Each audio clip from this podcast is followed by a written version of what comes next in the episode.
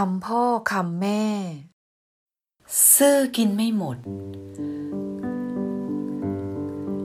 ลูกรัก มีคำโบราณกล่าวไว้ว่า ซื่อกินไม่หมด คดกินไม่นาน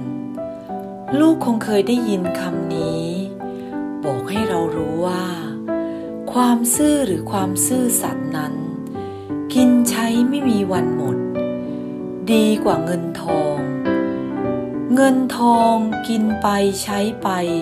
ก็หมดไปเรื่อย แต่ความซื่อสัตย์กินไม่มีวันหมด คือถึงเงินทองไม่มี ก็อาจใช้ความซื่อสัตย์ไปขอหยิบขอยืมคนอื่นได้ คนให้ยืม เขาก็เต็มใจ เพราะเราซื่อสัตย์ต่อเขา ไม่คิดคดโกงเขา แต่ถ้าเราไม่ซื่อสัตย์ต่อเขา คดโกงเขา เขาก็ให้เพียงครั้งเดียว ตัวเองจะลำบากไปตลอด คนเราอยู่กับใครทำงานกับใคร ก็น่าที่จะซื่อสัตย์ต่อเขา ต่องานที่ทำและต่อคำพูดของตนเอง อันความซื่อสัตย์นั้นก็คือความจริงใจ ปากกับใจตรงกันคำพูดกับการกระทำตรงกัน ไม่คดในข้อ งอในกระดูก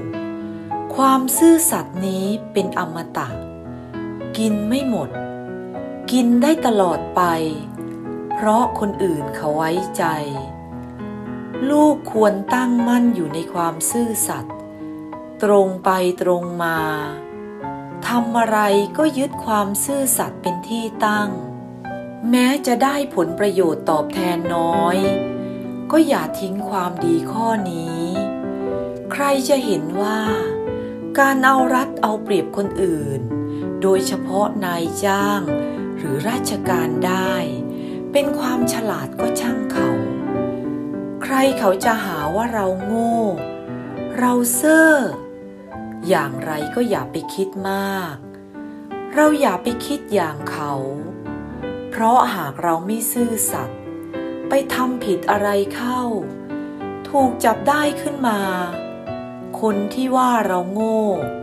คนที่ยุให้เราทำผิด เขาไม่มาช่วยเราหรอกเราจะต้องรับโทษรับผิดไปตามลำพัง ถ้าทำงานด้วยความซื่อสัตย์ ในเบื้องต้น เราอาจจะลำบาก แต่ก็สบายใจ ในภายหลังเราก็ไม่ต้องได้รับทุกข์ รับโทษอะไรตลอดไป